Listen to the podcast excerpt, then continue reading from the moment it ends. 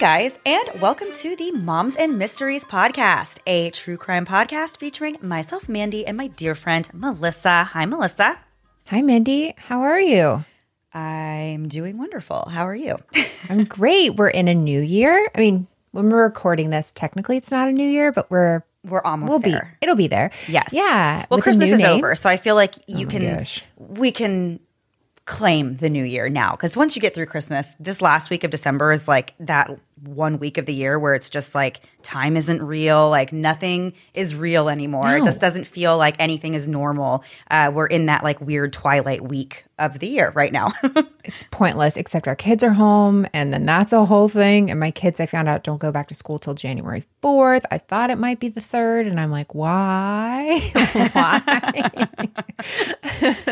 We're all having fun. It's so much fun. But hope everyone had a wonderful holiday.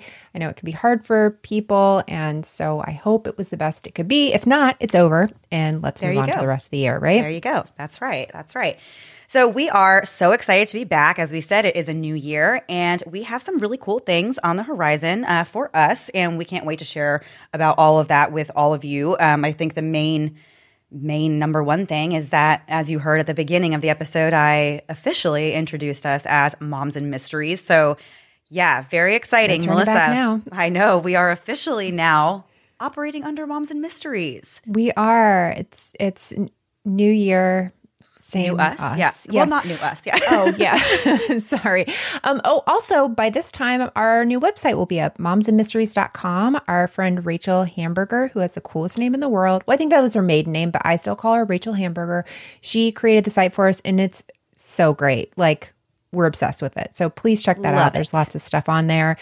Yeah, we look very professional. Yeah. Well, we had a website before, so some of you may have actually seen the old website or, you know, visited the old website. But this new website, as Melissa said, we were working really closely with Rachel for a long time to make sure that we um, got that everything was correct. And it, uh, nothing of Rachel's wrongdoing. Of course, she's wonderful. It's really Melissa and I that just don't know yeah. what we want, really. So I think we've got to a place with it where we're like really excited. So yeah, please yeah. go check out the new website and let us know what you think. I always hate saying that. Oof, oof, loaded question. What if somebody's New Year's resolution is to tell the truth no matter what? Don't don't contact yeah. us then. If that's actually you, you can. You don't have to do that. Yeah, because the site is awesome. So yeah, do it. You'll love it. It's awesome. Our old one, my husband made, which very nice of him, but he did not update anything. And so it has looked the same for five years. And yeah. he's always like, I can update it. I'm like, but you don't have the time. He's like, you could pay me. I'm like, I'm not paying you. I'll yeah. pay somebody else.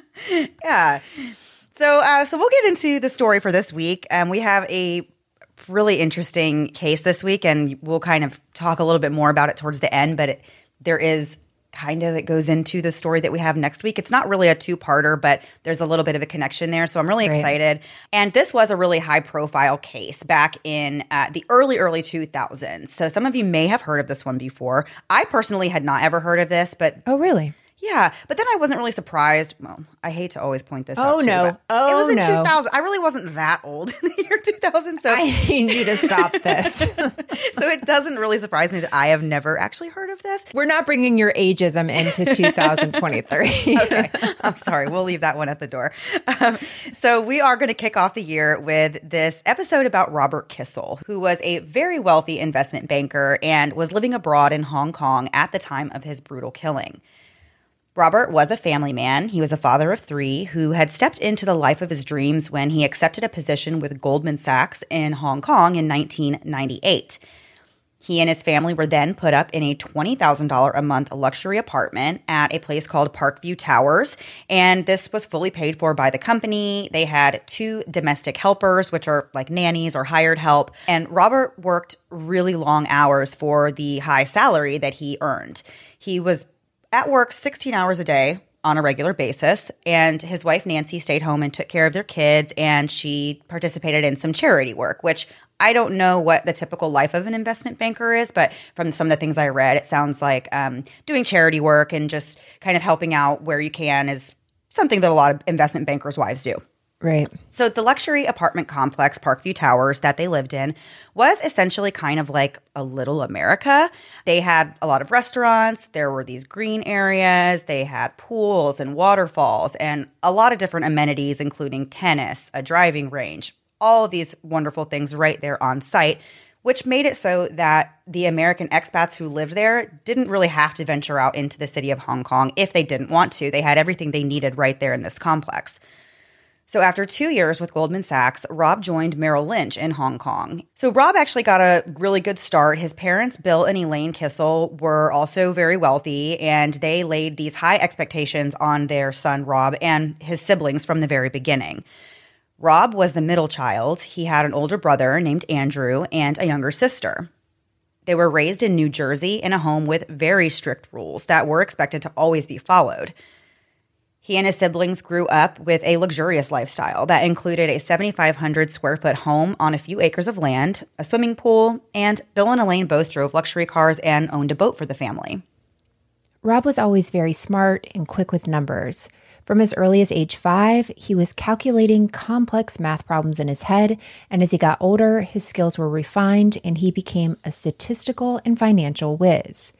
Not only was he gifted intellectually, but Rob was also friendly, funny, and attractive. Some might say that he really had it all. Rob got a degree from the University of Rochester's College of Engineering and then went on to attend business school at N Y U.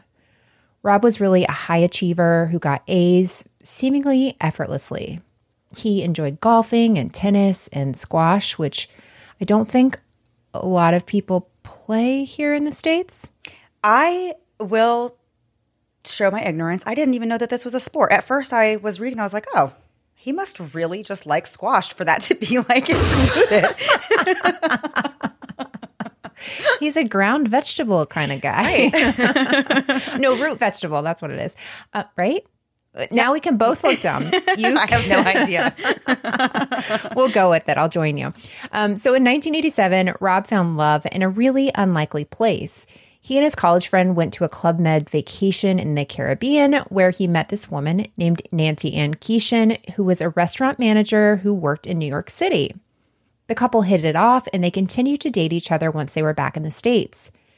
Nancy and Rob had a lot in common, and their personalities really meshed well together.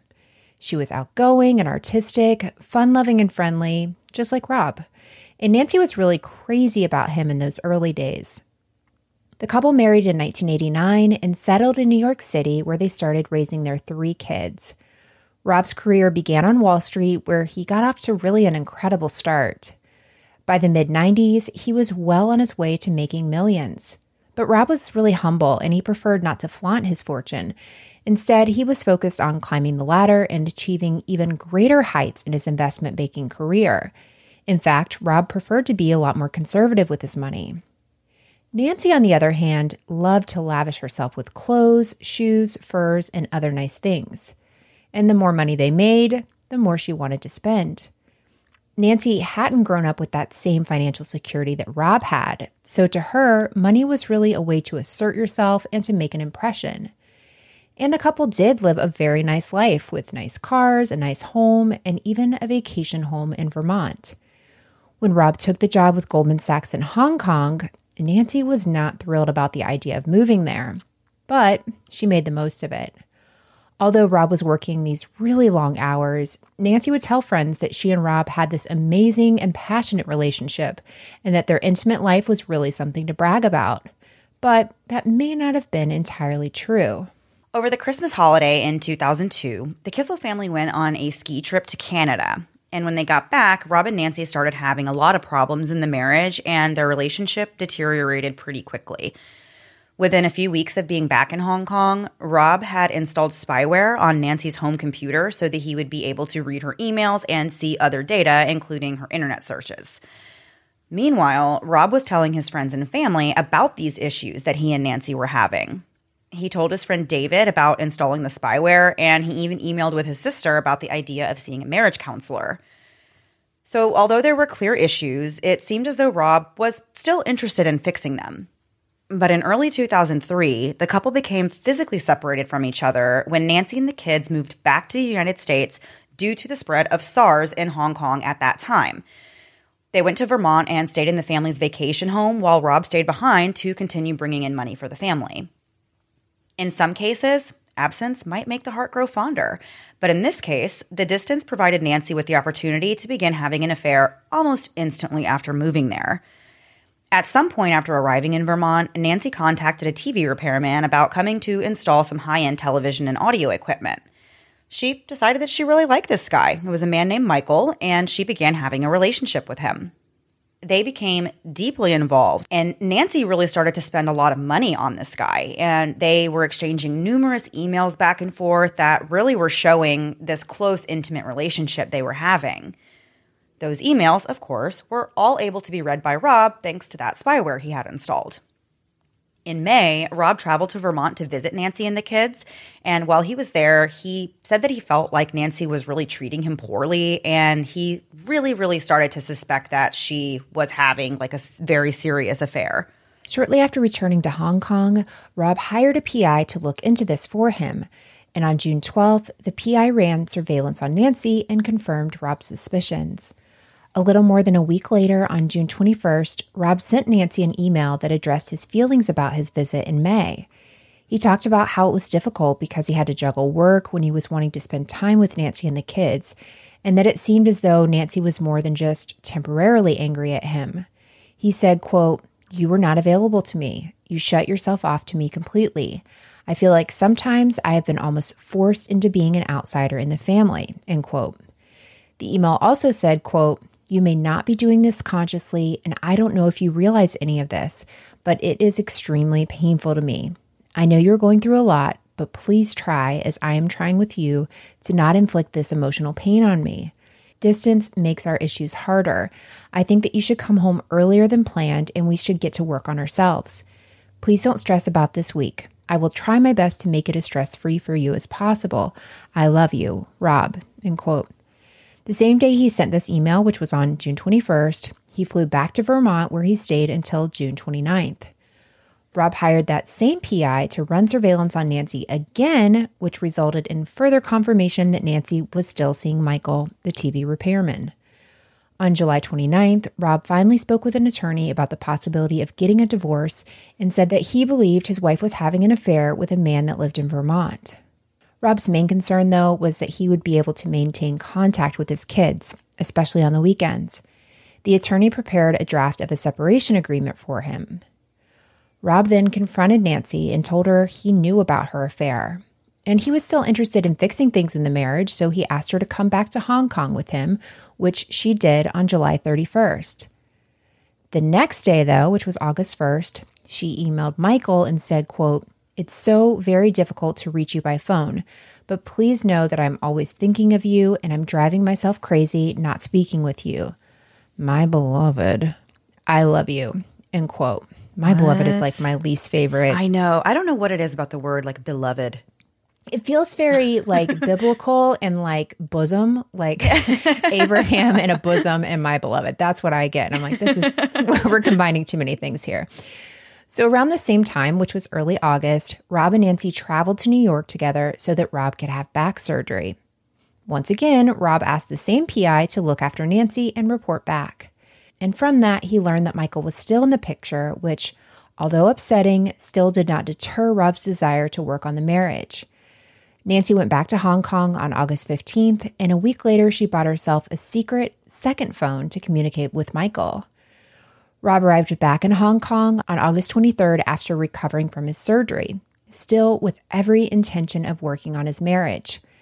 And Nancy did seem to have a change of attitude in her as well, leading Rob to believe that reconciliation might be possible after all. But these hopes would soon be dashed. As the weeks went on, things still weren't really improving. So the couple did see a marriage counselor in September on two separate occasions. But these consultations didn't go that well. After each one of the sessions, Nancy and Rob found themselves in violent arguments that pretty much solidified the fact that their marriage was not salvageable.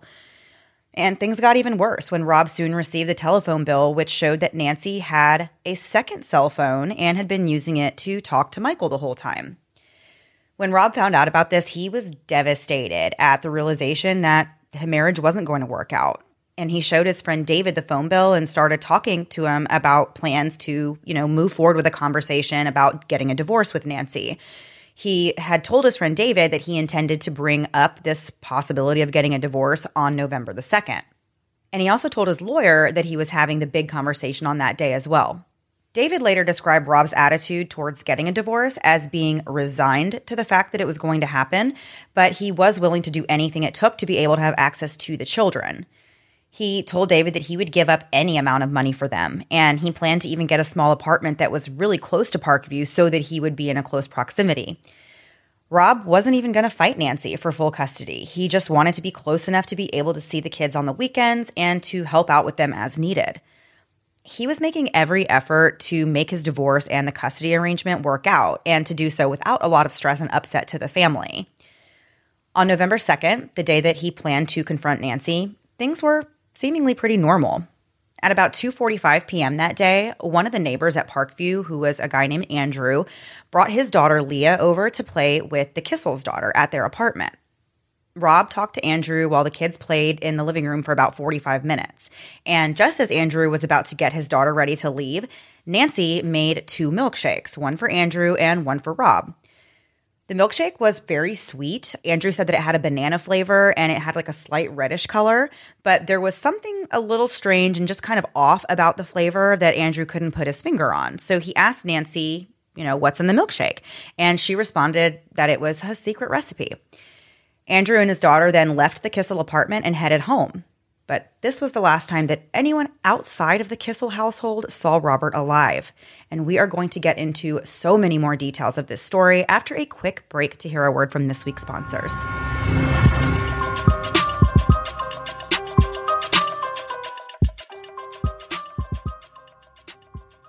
Mandy, I don't know about you, but as my kids were opening up their Christmas gifts, I realized I may have spent a little more than I planned on doing. And if you're like me and one of your goals for the new year is to budget better and actually save money, you have to check out Rocket Money. I totally felt the same way, Melissa, and I'm so glad to have Rocket Money so I can get myself financially organized in twenty twenty-three. Rocket Money, formerly known as Truebill, is a personal finance app that finds and cancels your unwanted subscriptions, monitors your spending, and helps you lower your bills all in one place. I am a huge sucker for a one-week trial for a new app or a service, but the problem is, more often than not, I forget to cancel it and I end up being billed for something I may never use again. Rocket Money is able to quickly and easily identify your subscriptions and cancel them for you. It's really as easy as the click of a button. Things like the Paramount Plus subscription I've had for over six months that I didn't even realize I had. That was eleven ninety-nine a month, meaning I spent over seventy dollars the last six months for something I only used to watch The Real World Reunion. And it's not just me. Rocket Money saves the average user over seven hundred twenty dollars a year, which is the equivalent to almost two Diet Cokes a day from McDonald's. Stop throwing your money away. Cancel unwanted subscriptions and manage your expenses the easy way by going to rocketmoney.com slash moms. That's rocketmoney.com slash moms. rocketmoney.com slash moms. This episode is sponsored by LifeMD. LifeMD is an amazing and affordable way to speak with a doctor without ever leaving your house. I'm beyond thankful that LifeMD even exists. If you've ever had, say, a U T I or pink eye and you know what you have, the idea of scheduling an appointment and driving all the way to the doctor to get a prescription for that very obvious thing you have is truly the worst. With LifeMD, you can have a virtual healthcare appointment with one of their incredible five-star certified physicians and get the medication or treatment you need when you need it. And I don't know about you, but the second we cross state lines, my kids are sick. Every vacation, every single time. The last time we were out of town, my son got sick within twenty-four hours. Luckily, I was able to schedule an appointment on LifeMD, see a fantastic doctor, and get a prescription for an antibiotic. The doctor was awesome, and I plan on calling again for the next inevitable vacation sickness. But LifeMD can handle way more than just those kids' sicknesses. They help with different needs ranging from annual checkups, even to lab work and chronic conditions like diabetes. Come to LifeMD for the convenience, stay for the five-star treatment. Visit lifemd.com slash moms now or download their app and see why LifeMD is America's trusted telehealth leader. That's lifemd.com slash moms to experience healthcare the way it should be. Now back to the episode. So before the break, we were talking a little about Robert Kissel, who was this wealthy investment banker living in Hong Kong with his wife, Nancy, and their three kids. Their marriage at this point is really on the rocks, and Rob finds out that Nancy's having an affair. He decides to go through with the divorce, but he wants it to be very smooth. He wants access to his kids and really is, I think, being pretty kind in this whole situation. For sure. Yeah. So he makes these plans to confront Nancy about wanting this divorce on November second, two thousand three. That same afternoon, a neighbor comes by for a visit. He and Rob both have a milkshake that Nancy makes. And after that, no one outside the Kissel household ever saw Rob Kissel alive. At four fifty-one that afternoon, Rob did make a phone call to his other good friend, David. And David's the friend that had been aware of all these issues in the Kissel marriage. He knew really everything that had been going on, and it seemed like he was Rob's closest friend. So Rob calls David shortly after the neighbor, Andrew, went home, and this call lasts for about ten minutes. During the call, Rob was acting a bit strange, and David later described him as being like very mellow and had slurred speech. Rob also kept going off on these tangents and saying he was feeling very tired, but he did mention he was still planning on speaking with Nancy about this divorce that same night. So when Rob hangs up the phone with David, he takes his son to the playground for a bit, and Nancy ended up asking Min, one of their domestic helpers, to take the other children to the park to meet up with them. And Nancy tells Min that she wants Rob to come home by himself and for Min to stay at the park with all three of the children while they played. Min did as she was told, and Rob went back home. Later that night, Rob missed an important conference call for work, which wasn't like him at all. Min and the children returned from the apartment around six fifteen p.m. and were told by Nancy that Rob was sleeping. So Nancy asked Min to keep the children quiet. Min made dinner for the kids and then retired to her own room for the night, noticing really nothing out of the ordinary. The next morning at about seven a.m., Min made breakfast for the kids and talked to Nancy. Nancy asked her not to clean the primary bedroom that day. She said Rob had left the apartment after an argument the night before and had gone to stay in a hotel. That same morning, the other helper, Connie, noticed that Nancy had a dressing on her right hand, which Nancy said was due to a burn she got from the oven. So Nancy left with the children and took them to school as usual, but Rob didn't carry out his usual routine that morning. When Rob failed to show up for work on the morning of November third, his good friend and coworker David was immediately concerned. As we said, it was already unusual that he had missed that conference call the night before, but not showing up for work that morning was extra alarming. David tried to reach Rob by phone all throughout the day, but never got an answer or a response. Meanwhile, Nancy had been quite busy that day. After she dropped the kids off at school, she sent an email to a family friend canceling a meeting they had planned for the following day. And in this email, she said that her husband was not well and she had to take care of some things with him. Nancy then searched the internet for where to buy luggage items, and she left the apartment at about nine thirty that morning with a list that included luggage, bedding, towels, and bleach. Around ten that morning, she ordered some cardboard boxes to be delivered to the house. And about thirty minutes later, she called Rob's phone, but he did not answer. She was seen on the C C T V footage at eleven fifty-one a.m. carrying a bunch of shopping purchases, and she could be seen with a bandage on the back of her right hand. At noon, she called the office at the Parkview complex where they lived to ask if they had any storage rooms that she could rent. So the family actually already had one storage room, but Nancy was calling to find out if there was any extra storage rooms available. And the staff member told her that there weren't any available. So at twelve thirty, Nancy left Parkview, and she came back a little bit over an hour later with a large black suitcase.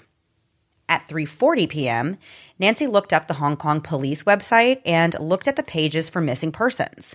That's a wild find, I feel yeah. like, as this goes along. That is that is such a specific thing to be looking up. Well, even in, like, let's just say there's no possible nefarious circumstances, you would think that the fact that she was doing that at three forty in the afternoon, even if she didn't wasn't aware of what happened and didn't really know what was going on, she obviously was concerned enough to think that he could be missing, or why would right. she be looking, you know, on those pages? And then, but at this point, still hasn't contacted the police to say, "Hey, I haven't he- heard from my husband since last night, and I, you know, I, I'm worried that he might be right. missing." Why um, would so, somebody else be making that Like, right. Why would somebody else have, have reported him missing? It should have been her if, if that's what she was worried about. For so sure. Weird. Yeah. So at five p.m., Nancy left the apartment again, and this time she was gone for a while. She went shopping at several stores and made numerous purchases, including a chaise lounge, a small carpet, and two scatter cushions.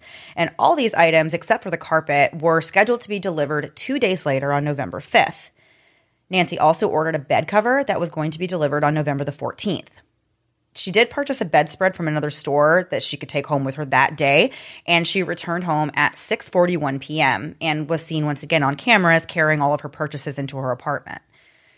Later on that evening, David called Nancy because he still hadn't been able to get in touch with Rob and wanted to know where he was. And Nancy told David that the couple was having some family issues, and she told him that Rob would give him a call back. But Rob never called back. David then spent the next several days just trying to get in touch with Rob, but he had no success. And David wasn't the only one who tried to contact Rob multiple times. A close friend of Nancy and Rob named Brenna was worried after Nancy left her a voicemail stating that she and Rob had gotten into a fight that left Nancy with two broken ribs. Nancy went on to say she was going to have her injury documented and that her father was flying in to help her. Nancy also called her father and her half-brother that evening. She told them she'd been abused by Rob and that she had broken fingers and possibly broken ribs and that she'd be seeing the doctor in the morning. So Nancy's father got on a plane to Hong Kong as soon as he heard what was going on. On the morning of November fourth, Nancy told her helpers not to clean the primary bedroom again.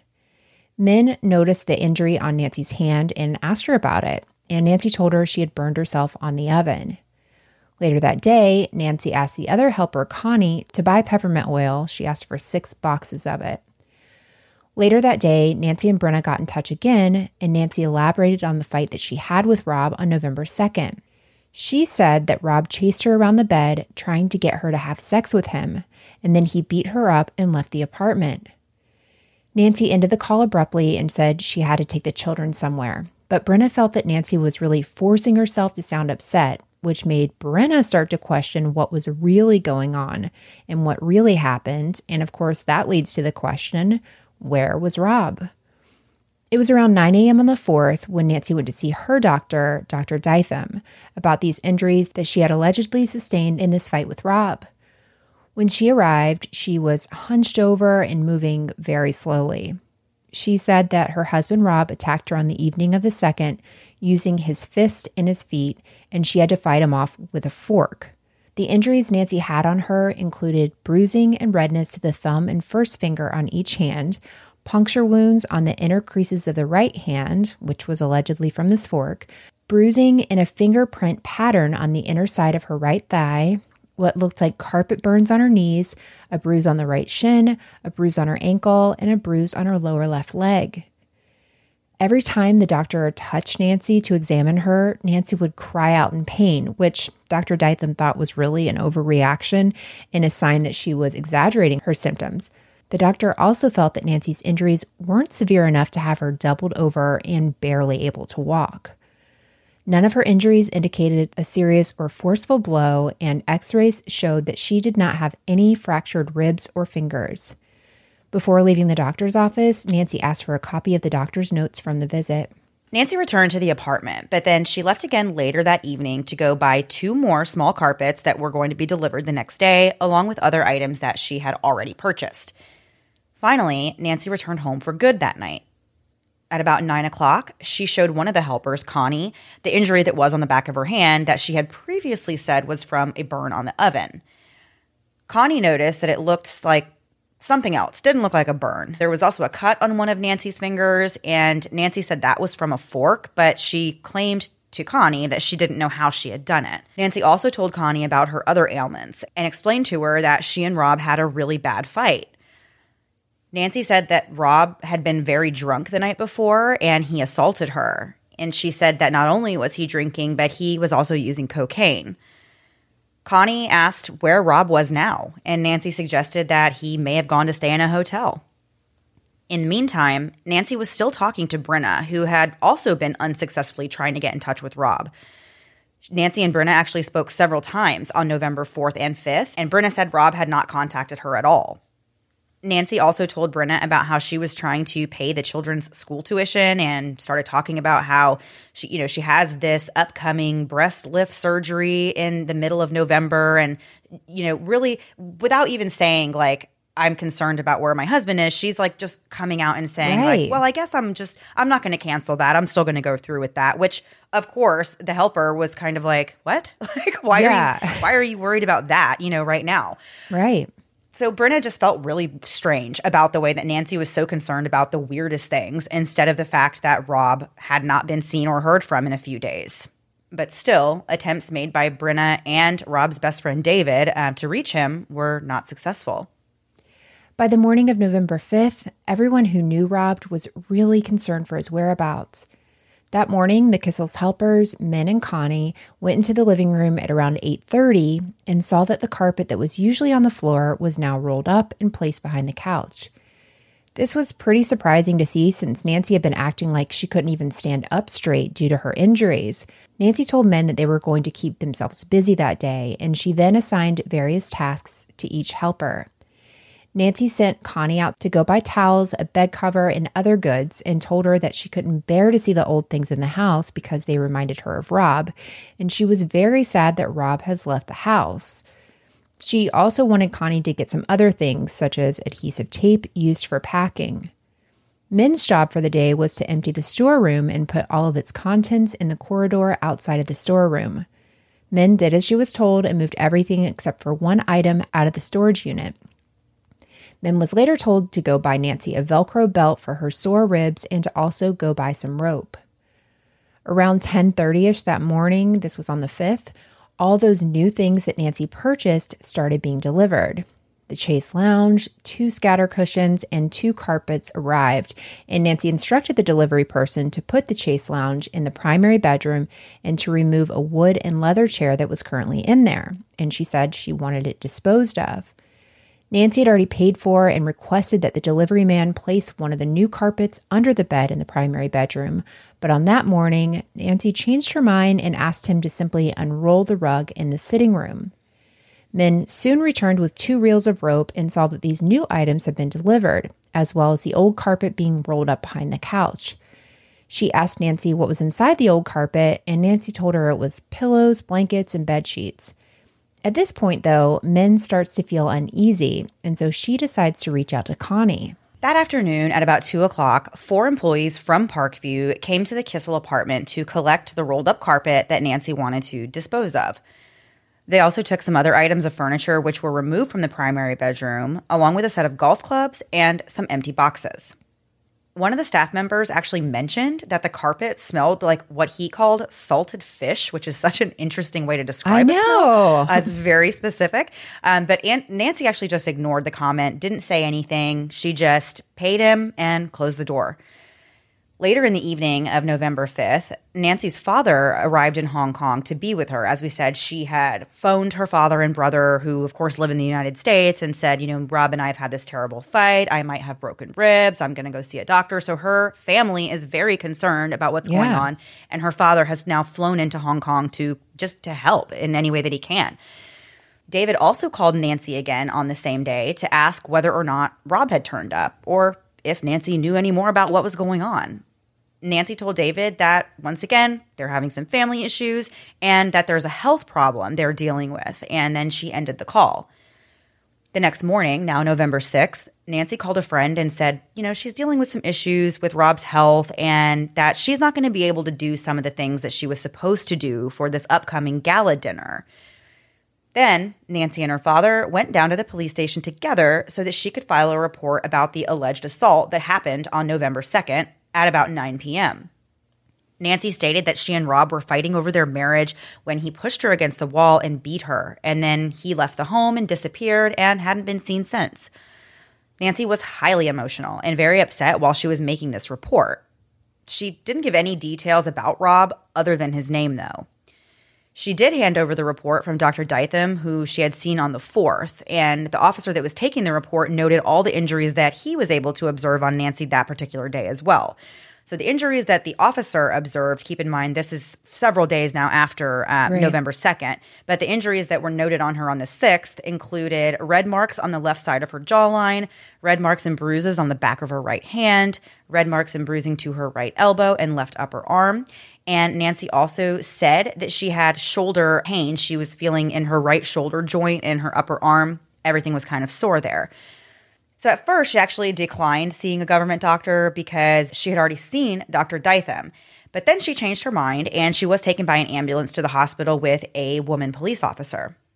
However, once they arrived and Nancy saw how long the wait to be seen at the hospital was, she decided that she was just didn't need to do that. She didn't need to see the doctor. Her and her father just left and went back to Parkview.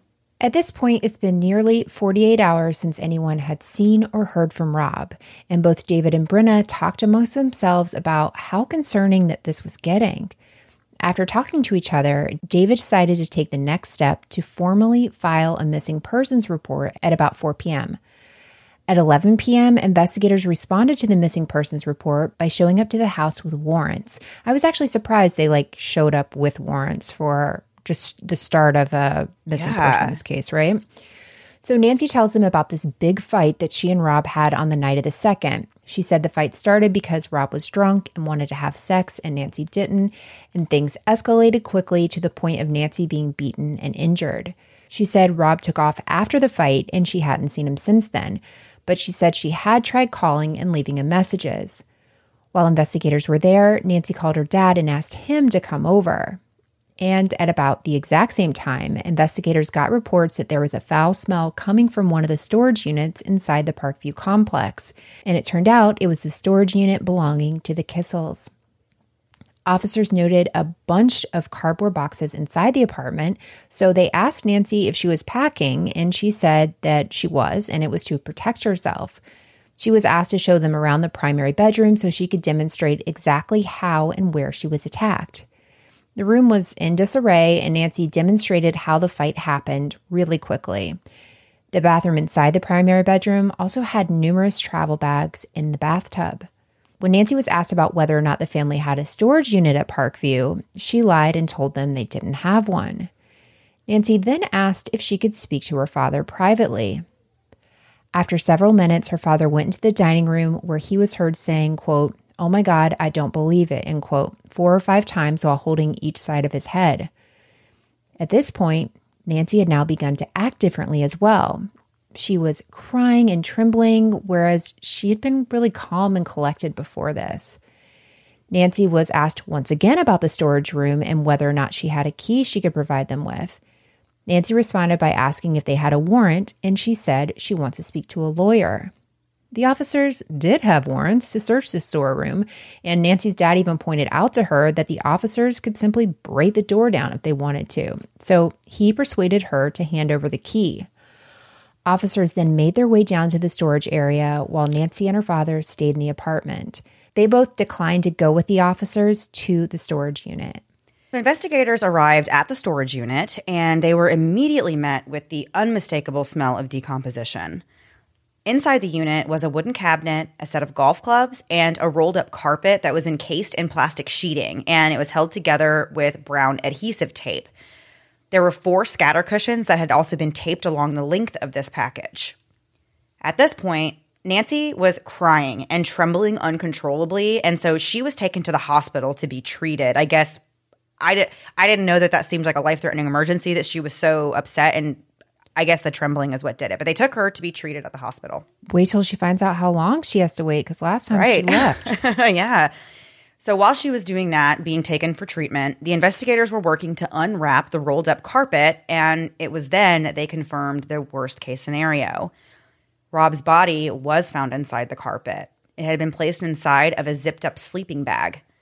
There were rope and towels also used to package the body. Rob was found wearing black boxer shorts and a bloodstained t-shirt that had blood mostly on the front and not as much on the back, but there was a little bit on the back. His skull had been bashed in and was covered with a towel and plastic sheeting. An autopsy later confirmed that Rob was hit five separate times in the upper right side of his head. Any one of the blows he sustained could have been fatal. His skull was fractured and the bone was driven through his brain. It was determined that Rob had been dead for about four days. Further tests showed that Rob was impaired by four different sedatives. So the four sedatives they found, um, a couple of them might sound pretty common. One was Ambien, and another one of, one of them was Ativan. But they also found um, what is commonly known on the street as the, the roofie drug, which it is a med- it is a medication that you can be prescribed, but whenever you mix it with alcohol, of course, that's what provides the impairing effects of blacking out and things like that. And they also found a fourth substance that was called amitriptyline. And so it's believed that he was either unconscious or really heavily incapacitated at the time that he was bludgeoned. He showed no sign of defensive injury, which indicated that he wasn't able to defend himself from the attack. He was also thought to likely have been laying face down when the blows to his head were delivered. Back to the storage unit and to Nancy, who was at the hospital due to her uncontrollable crying and trembling. After the officers had unrolled the carpet and had discovered Rob's body, Nancy was arrested while she was still at the hospital. And at this point, it was about two forty in the morning on November the seventh.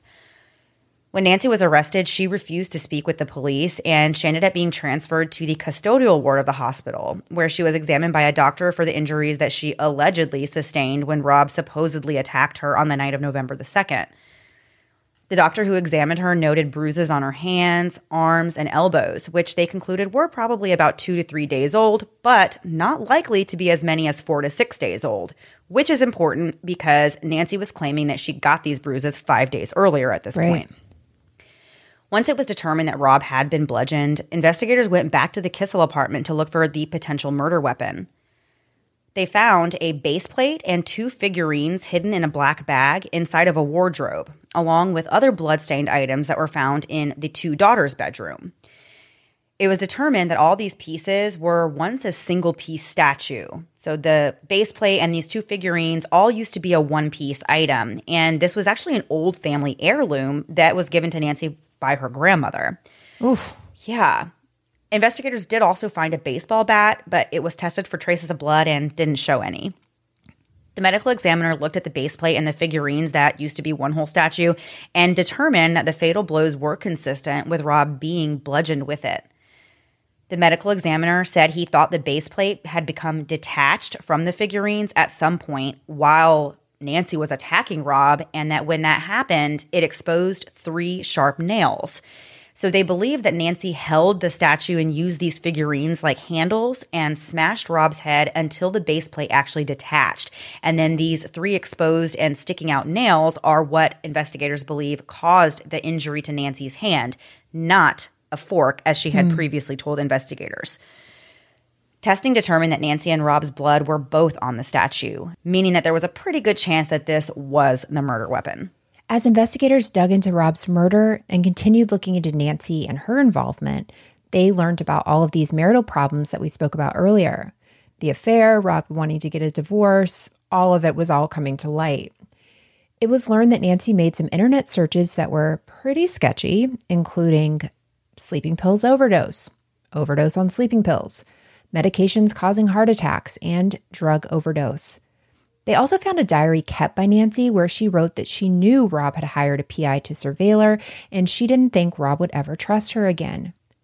At some point after she found out about the P I, Nancy went on to purchase all four of the sedatives found in Rob's system. She obtained ten tablets of Ambien on August twenty-ninth. She told the doctor at the clinic, named Doctor Fung, that her marriage was troubled and arguments sometimes led to violence. That same day, Rob called the P I and said that he felt woozy and disoriented after drinking some Scotch whiskey from the decanter at home. The P I, named Frank, told him to take the Scotch to a lab and have it tested. But unfortunately, Rob didn't do that. So Frank, this P I, flies to Hong Kong to meet with Rob in person, and he told Rob he thought Nancy was trying to kill him. But Rob wasn't one hundred percent sold on that being the case, although he did start worrying about his safety a bit more. That has to be an unreal thing for an outside person to be telling you this. And this is this person you've built an entire life with, and you're having problems, but surely they don't want to kill you. Like, that would be such a hard yeah. thing to accept. So on October twenty-third, Nancy saw Doctor Dytham and talked about having a low mood since her husband first attacked her a year earlier, which had been followed by other assaults, she claimed. Doctor Dytham asked her if Rob ever raped Nancy, and she said no. She told Doctor Dytham that she had been taking her husband's sleeping pills, which were Ambien, but they weren't very effective for her, and she wanted something stronger. So Doctor Dytham then prescribed ten tablets of Rohypnol and warned her about the possible side effects of blacking out, especially when taken with alcohol. Later on that same day, Nancy searched the internet for information on this drug and learned that it could reduce inhibitions, impair judgment, and cause loss of consciousness as well as amnesia. A week later, on October thirtieth, Nancy went to Doctor Fung. He was the doctor that gave her the Ambien tablets for the first time, and she got ten more tablets of Ambien, plus fifteen tablets of Ativan. She didn't mention to the doctor she had already gotten a prescription from Doctor Dytham a week earlier, but she did mention that at this point her marriage has deteriorated and there were even talks of divorce. On this visit, Nancy told Doctor Fung she was in a distressed mental state. Investigators also learned that Rob had told a friend and his attorney on October thirty-first that he was planning to talk to Nancy about getting a divorce. And we still have more to get into after one last break to hear word from this week's sponsors.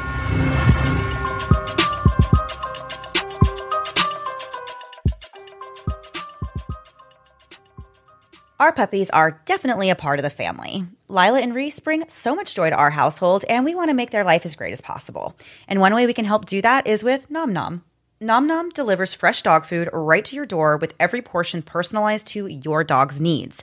I was so excited to hear this because my little puppy Reese has a tendency towards low blood sugar, and so she requires a very specific diet. So I can't wait to start her on Nom Nom. I am really quick to give Remy food scraps because he loses his ever-loving mind for the freshness of real food. But I know it's probably not all great for him, so I can't wait to start him on Nom Nom.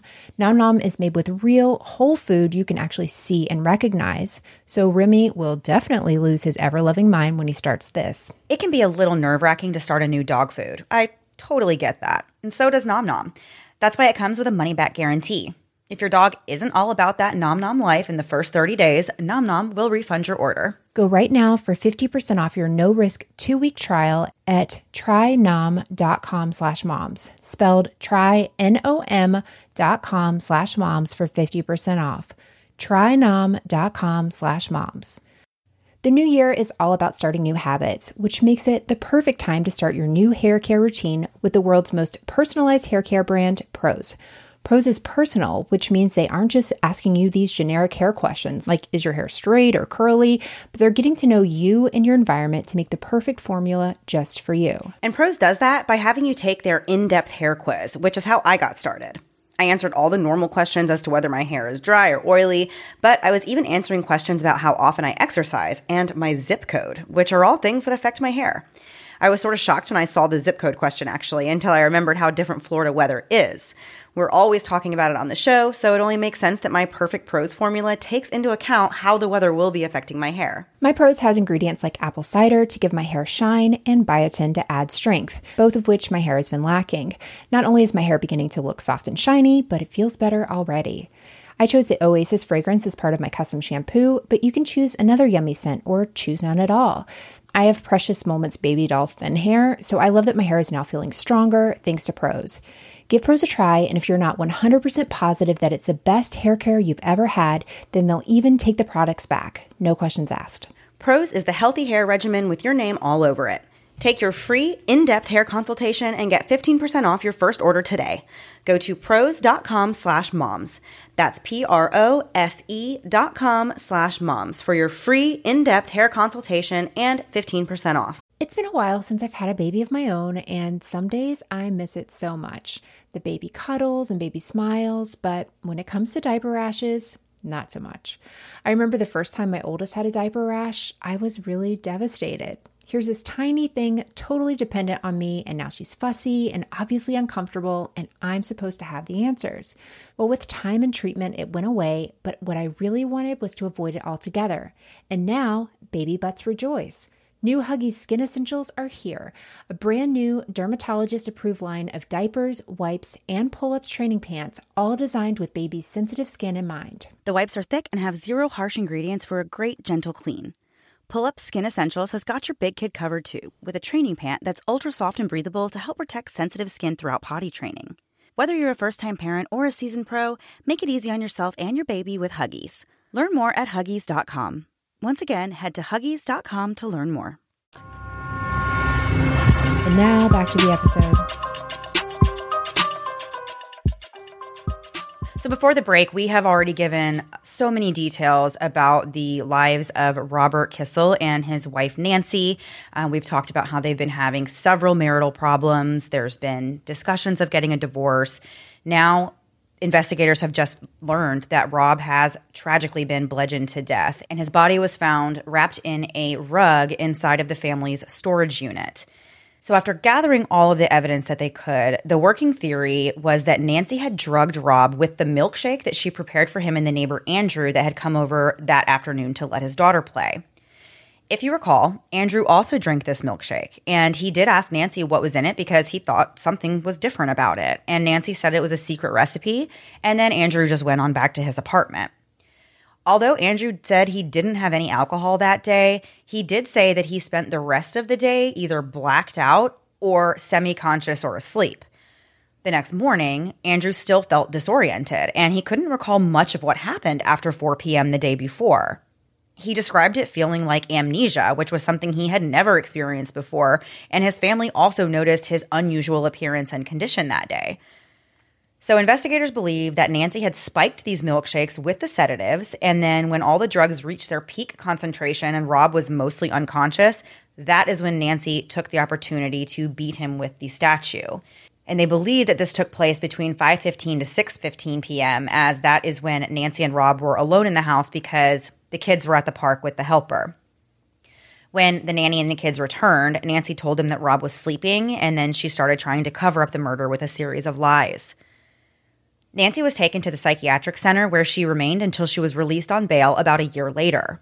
She said that while she was there, she had come to realize that there were significant gaps in her memory, and she didn't have a lot of memory from the weekend of November second.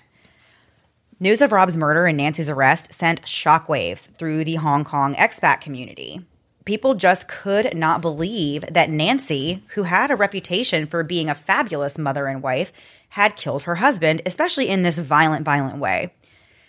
After Nancy was taken into custody, she and Rob's children, who were nine, six, and four at the time, were sent back to the United States, where they ended up living with numerous different family members, including Rob's brother Andrew and his wife Haley, who lived in Greenwich, Connecticut. Nancy went to trial for the murder on June seventh, two thousand five. It was really a highly sensational trial, as it offered a look into the lives of a very wealthy couple.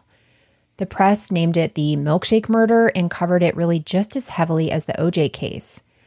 Nancy showed up to trial looking completely different than she had when she was arrested. Honest to goodness, we'll have some of these um, pictures up oh, on our YouTube channel, right? We're yeah. doing like a little yes. YouTube channel. You can find yes. that. Surprise. Um, we'll put that's it in another, the show notes. That's another twenty twenty-three surprise for you.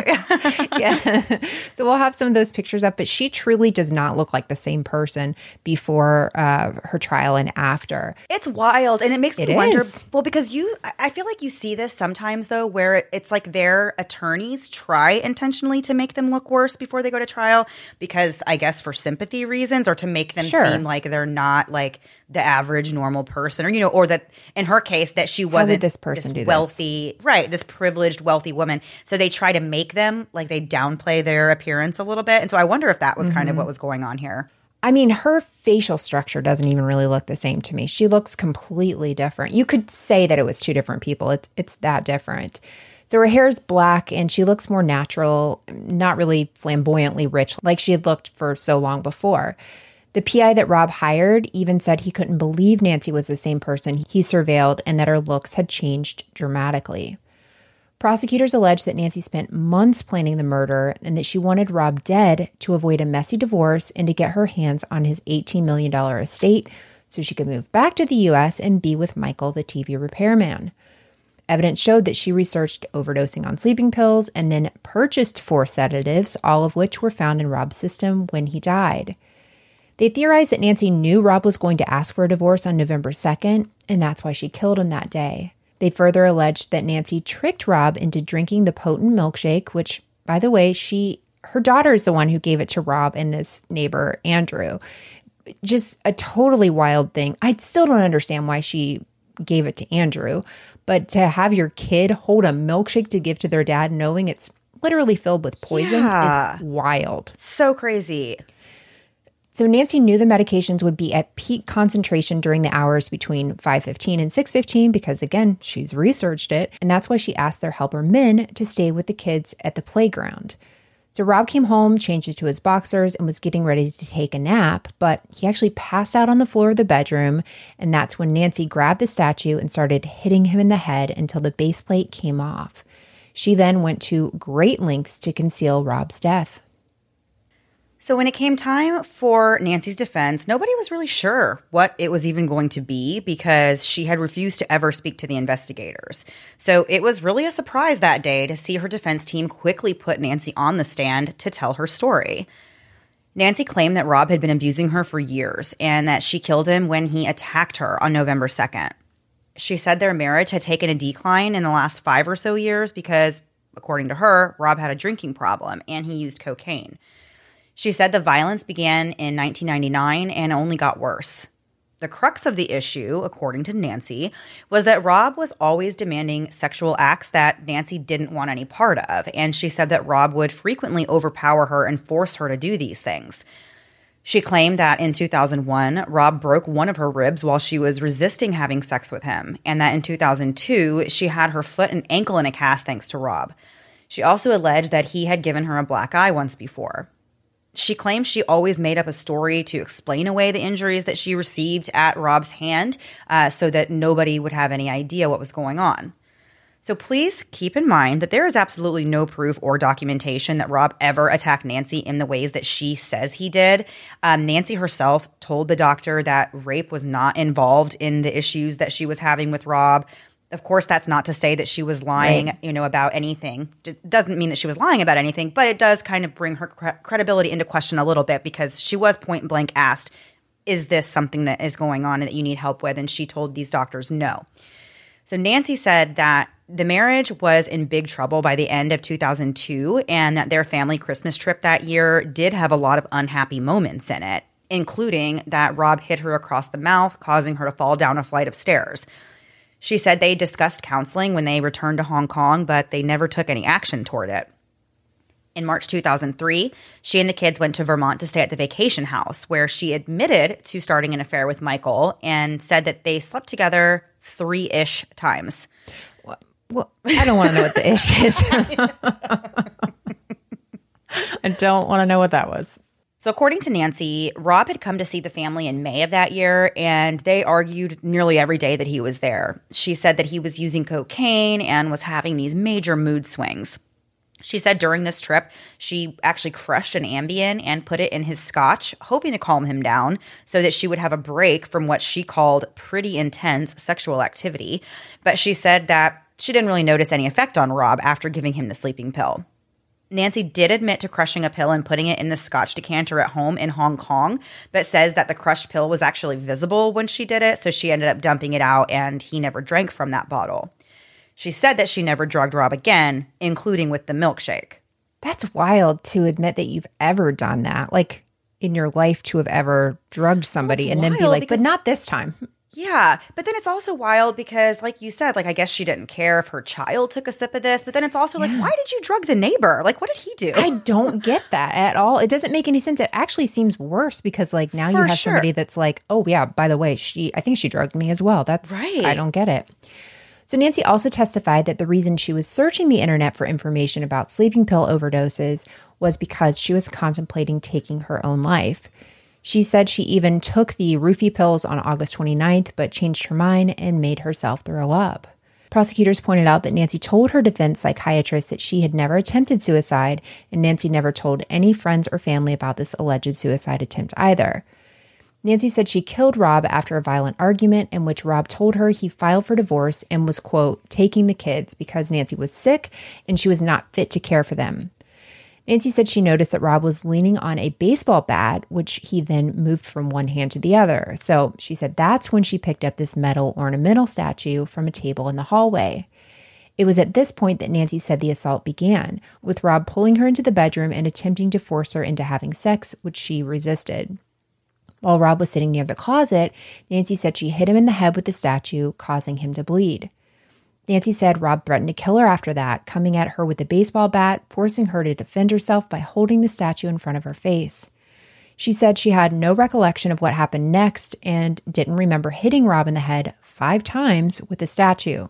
However, she did accept that she had killed him while defending herself. She talked about how she also had a hard time remembering a few days after the murder as well, meaning she didn't remember these great lengths she went to cover up Rob's death, which is all very extremely convenient. Yeah. She claimed the memory loss continued for six months, and when she was in the psychiatric center, things began to come back to her in pieces, but overall, she was still affected by memory loss.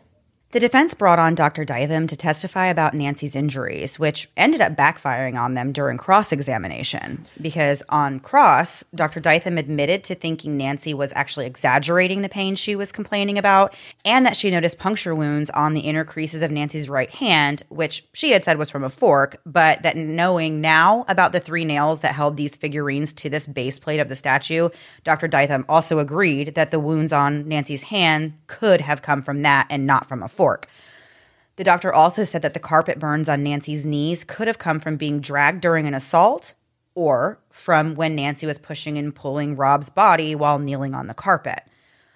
A psychiatrist, Doctor Wong, testified for the defense and said that Nancy was suffering from a depressive disorder and probably dissociative amnesia on November second, and that she was likely in a dissociative fugue state for a few days afterwards.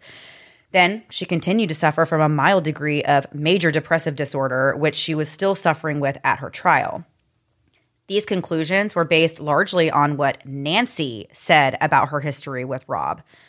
Nancy made Rob out to be a violent, heavy drinker who used cocaine and forced her to have various kinds of sex that she didn't want to have, which culminated in the violent argument that led to Rob's murder. Once Nancy was done giving her testimony, prosecutors had their chance to pick the story apart. They pointed out that Nancy never mentioned Rob holding a baseball bat until she met with Doctor Wong in January two thousand five, and that when she went to see Doctor Dytham less than forty-eight hours after the attack, Nancy told her that Rob used his feet and fists to attack her. Nothing about a baseball bat. Prosecutors refuted Nancy's entire account of the abuse from Rob and said she came up with that story after she killed him so she would have an excuse for her actions, but that her claims of abuse were really contradicted by her own statements to others and by the evidence. Many witnesses spoke on the stand for the prosecution, including family members from Rob and Nancy's families, including their friends, domestic helpers Min and Connie, and work colleagues. All of these people denied Nancy's claims about Rob's abuse. They said Rob was a very pleasant person and that he was a loving father. These witnesses said that Rob did not drink excessively or use cocaine and that Nancy really made all of that up. Min testified that she worked with the family beginning in two thousand and that Rob and Nancy had once been happy, but towards the end of two thousand three, it was clear there were issues. Min said there were, quote, no more sweetness, end quote, but she said she'd never seen any violent episodes between them and never seen any signs of injury on Nancy's body.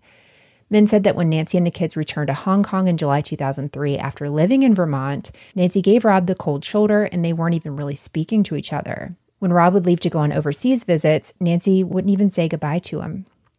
The family's other domestic helper, Connie, said that Rob was a thoughtful person who never seemed to be hot-tempered to her. Connie said Rob only drank beer moderately at social occasions. Connie noticed that there was a positive change in the couple's relationship in August, but it only lasted about a month before Nancy went back to paying no attention to him. Finally, prosecutors pointed out that although Nancy kept a diary, she never wrote about a single instance of violence or sexual abuse at the hands of Rob. After both sides were done presenting, the jury was sent away with a lot of information to wade through and a ton of questions to answer. The fact that Nancy had killed Rob wasn't up for debate or in dispute at all. The question was, was this murder pre-planned or was it in self-defense? It was clear that Nancy took steps and actions to conceal Rob's body and his death by lying to multiple people. But did she do that to cover up a murder, or did she panic and try to hide the murder even though it was legitimately done in self-defense? And then what about the abuse allegations? Was any of that true, or was that more of Nancy's lies? On September first, after seven hours of deliberation, the jury returned with a verdict. Nancy was found guilty of premeditated murder and was immediately sentenced to life in prison. She did appeal her conviction, but her first appeal was denied, so she filed another one on the grounds that the prosecutors breached evidence rules during her trial by improperly questioning Nancy during her testimony. She also alleged that the judge wrongfully allowed hearsay evidence into the courtroom. In February two thousand ten, the Court of Final Appeal overturned Nancy's conviction and ordered a retrial, which happened in early twenty eleven. The retrial was almost identical to the first trial, with prosecutors alleging that Nancy pre-planned Rob's murder while the defense stuck with the abused wife and self-defense story. The retrial lasted forty-seven days, but in the end, it was all for naught because on March twenty-fifth, twenty eleven, the second jury found Nancy guilty of murder and she was once again sentenced to life in prison. She has unsuccessfully tried to appeal the second conviction as well.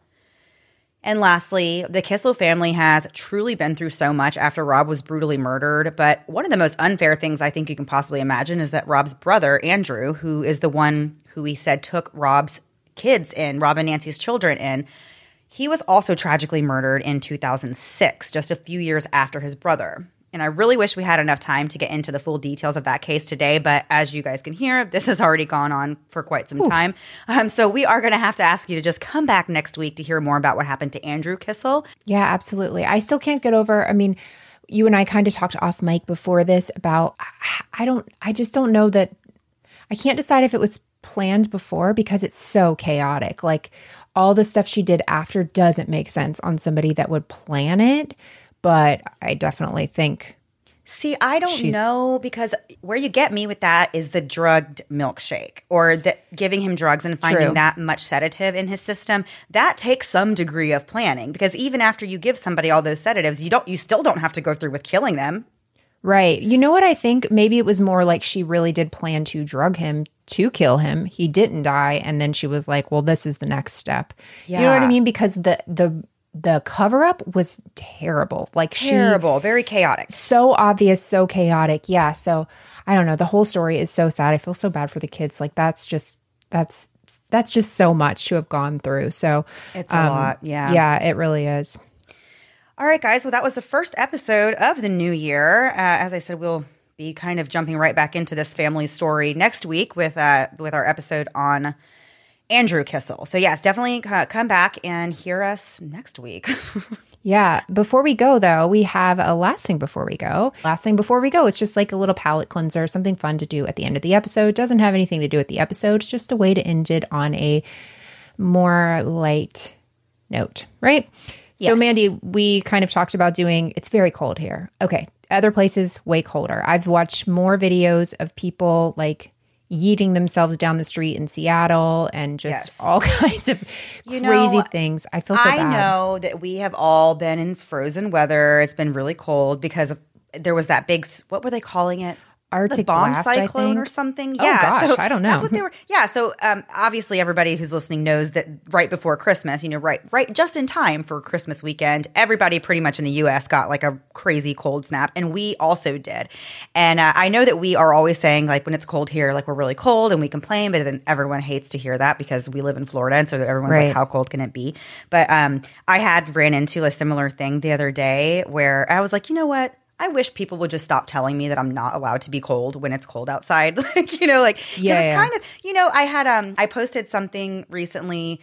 Um, I got a new car and my new car has a heated steering wheel. And I was telling someone how like nice it was to have a heated steering wheel. And the person I was talking to um, is not from Florida. And so it was just almost like a, like a, oh, you know, that would also be really nice in Michigan or something like that. And I'm like, yeah. well, I'm sure that it, like, sure, it would. It's like saying you can't have air conditioning up north. Like, no, you're yeah. fine. You can have air conditioning. Right. Exactly. Whatever. I'm like, okay, whether or not, I don't care where you're from. To me, being below thirty is cold. So we definitely experienced a few days of that. And I am thankful that we do not have too many more days. I know. I know. I'm I'm feeling for you guys because I have a beanie on now and I'm very comfortable, but I'm like, well, I can never do this again, but my hair's never looked better. So it's such a problem for me. I agree. Yes. I know. There's no humidity. There's no frizziness oh, or anything. So like everything great. Is so smooth and shiny.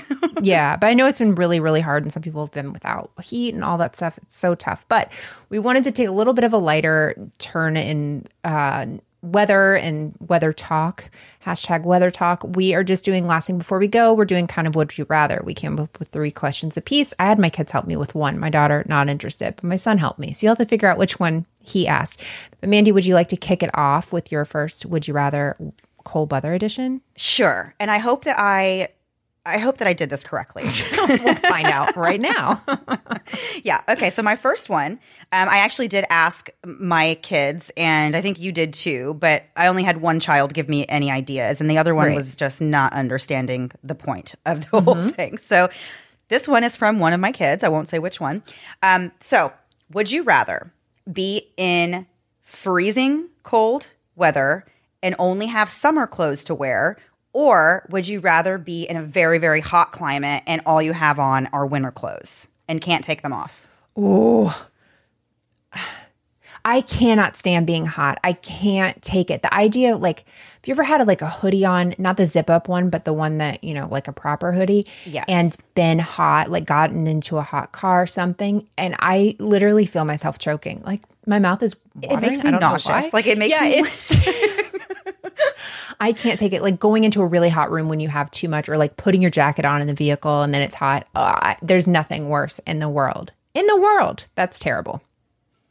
Yeah. So I want the other one, but I don't like the other one either. But I, I won't be mad. I, see, I don't know. I disagree. I mean, I agree with you that being hot and not being able to do anything about it is one of the worst things ever. But um, I don't think I could be out in the cold with summer clothes on for very long either. I think I would almost rather be hot yeah. and have to wear a sweatshirt than I would to be cold and have to wear a tank top. You know, it doesn't really sound – they both sound terrible. I but. like that I'm really thinking this is a situation I'm going to run into. Cause I'm right, like, like you have know. to make a decision. I don't know. Okay. So yeah, I'm going to go – I'm going to go the hot. I just because I know my rage issues in the heat, and I can't imagine being hotter than that. Otherwise, I'm going to be miserable in the cold, but I won't be – I won't be looking for people to hurt well, like I go. would the other way. Yeah, okay. So, Mandy, mine, I have one of those, so I'm going to cross that one off for me. But here's my next one. Uh, would you rather – which one did my kid pick? Would you rather eat a scorpion uncooked in the snow? We got it. It's weather related. Or would, they, would you – almost the same thing. Or would you rather eat a worm in the snow, also uncooked? So it is cold weather related. I definitely have to go with worm because I'm scared that the scorpion's going to poison me somehow. What if it juices out? Like when you bite it? No! It juices. Like... But I feel like with a worm, you could almost just like swallow it whole. Oh. I watched too much Fear Factor years ago, and so I'm going to go with you because I know they ate scorpions, and I can see like people dry heaving in my head thinking oh, about this. Okay, it's because okay. the legs. No, mm-mm. to me, I feel around. like blah, blah, blah. the smooth body of a worm would be a, much more palatable than the crunchy leg. Ew, no! But I here's the thing: scorpion. I'm going to add one thing to it. What if the worm was screaming, "No, no, please don't kill me," while you were doing it, and the scorpion you're just eating? I don't know. Plug your ears and swallow yeah. the worm. Exactly. All right, Mandy, what's your next one? Okay. So my next one is, would you rather work as a team with your extended family? I'm talking about n- maybe not your favorite family members, but okay. maybe ones that you only see at holidays and you're happy about that. Would you rather work as a team with them to build a snowman? Or would you rather be tasked with building an igloo all by yourself? Oh, I would always rather do stuff. Uh, just a snowman with people I don't like. You got to work together. Uh, you got to work together. I mean, I feel like a snowman's easier to build than an igloo. So right. if it was the opposite, I think I would do, I would choose myself every time. But if I need help, I'm not strong enough to build it. You're a, like, I choose me. Yeah, I should. Hashtag I chose me. Um, Mandy, what about you? Um, I think I would rather think about it. Think of the worst. I know, because I'm kind of with you where I'm more inclined to just take on a big task by myself because I'm also like, no one's going to do it right. I'll do it right. Yeah. Exactly. I'm going to do. I'm going to be the only one who can do this right.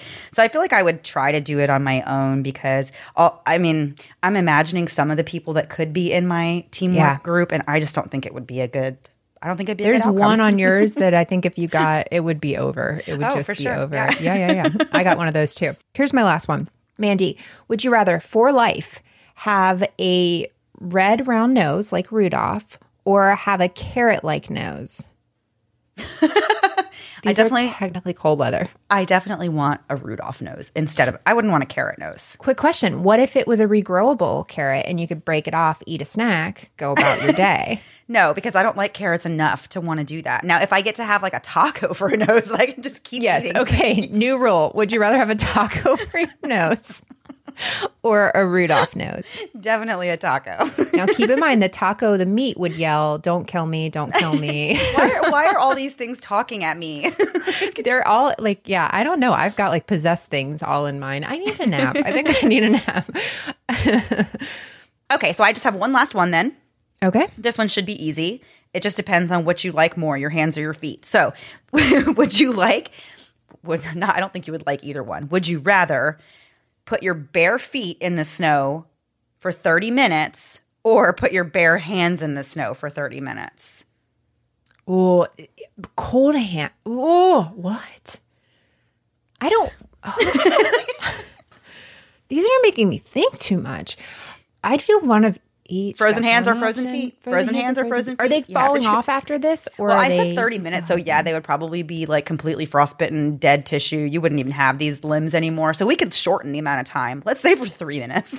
Three minutes. Okay. I'm I'm going to do feet because then I'll just put – I don't want to see them anyway. Maybe they'll turn purple. Maybe people will have to carry me around like Mariah Carey after. Yeah, I'm good. Mm-hmm. What about you? I think I would do hands.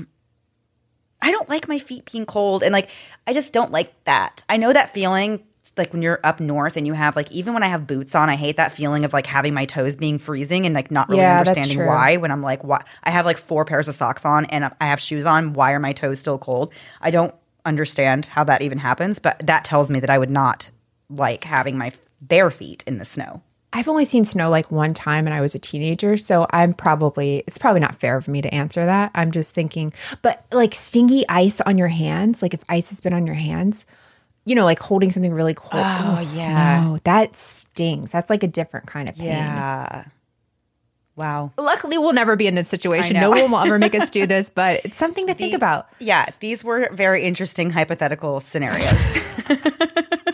I would like to eat a scorpion. Okay. Well, thank you guys very much for listening. And we'll maybe we'll put this on social media um, yeah. if you'd like to answer those questions. And before we go, we do have TikTok as well. I'm looking to see what it is. We're kind of transferring things. We're working really hard to kind of update, do more things in the new year. So if you want to follow us on TikTok, it's Moms and Mysteries. It's there shorter than our other one. So yeah, yeah, Moms and Mysteries. You can find us there. We'll be, we have a TikTok schedule. Haley's helping us get organized. This is going to be our year. And if this it's is not, our please year. Don't tell us yeah. in twenty twenty-four that we promised twenty twenty-three was our year. Yeah. Well, that's why I didn't make any New Year's resolutions because the only thing I can focus on is delivering what we have promised each other we're going to do this year. Yeah. So I can't do, I cannot be committed to any other um, resolutions. This is rough. Yeah. It'll be a good year though. It will be. All right, guys. Well, that was it for this week. We will be back next week. Same time, same place, new story. Have a great week. Bye.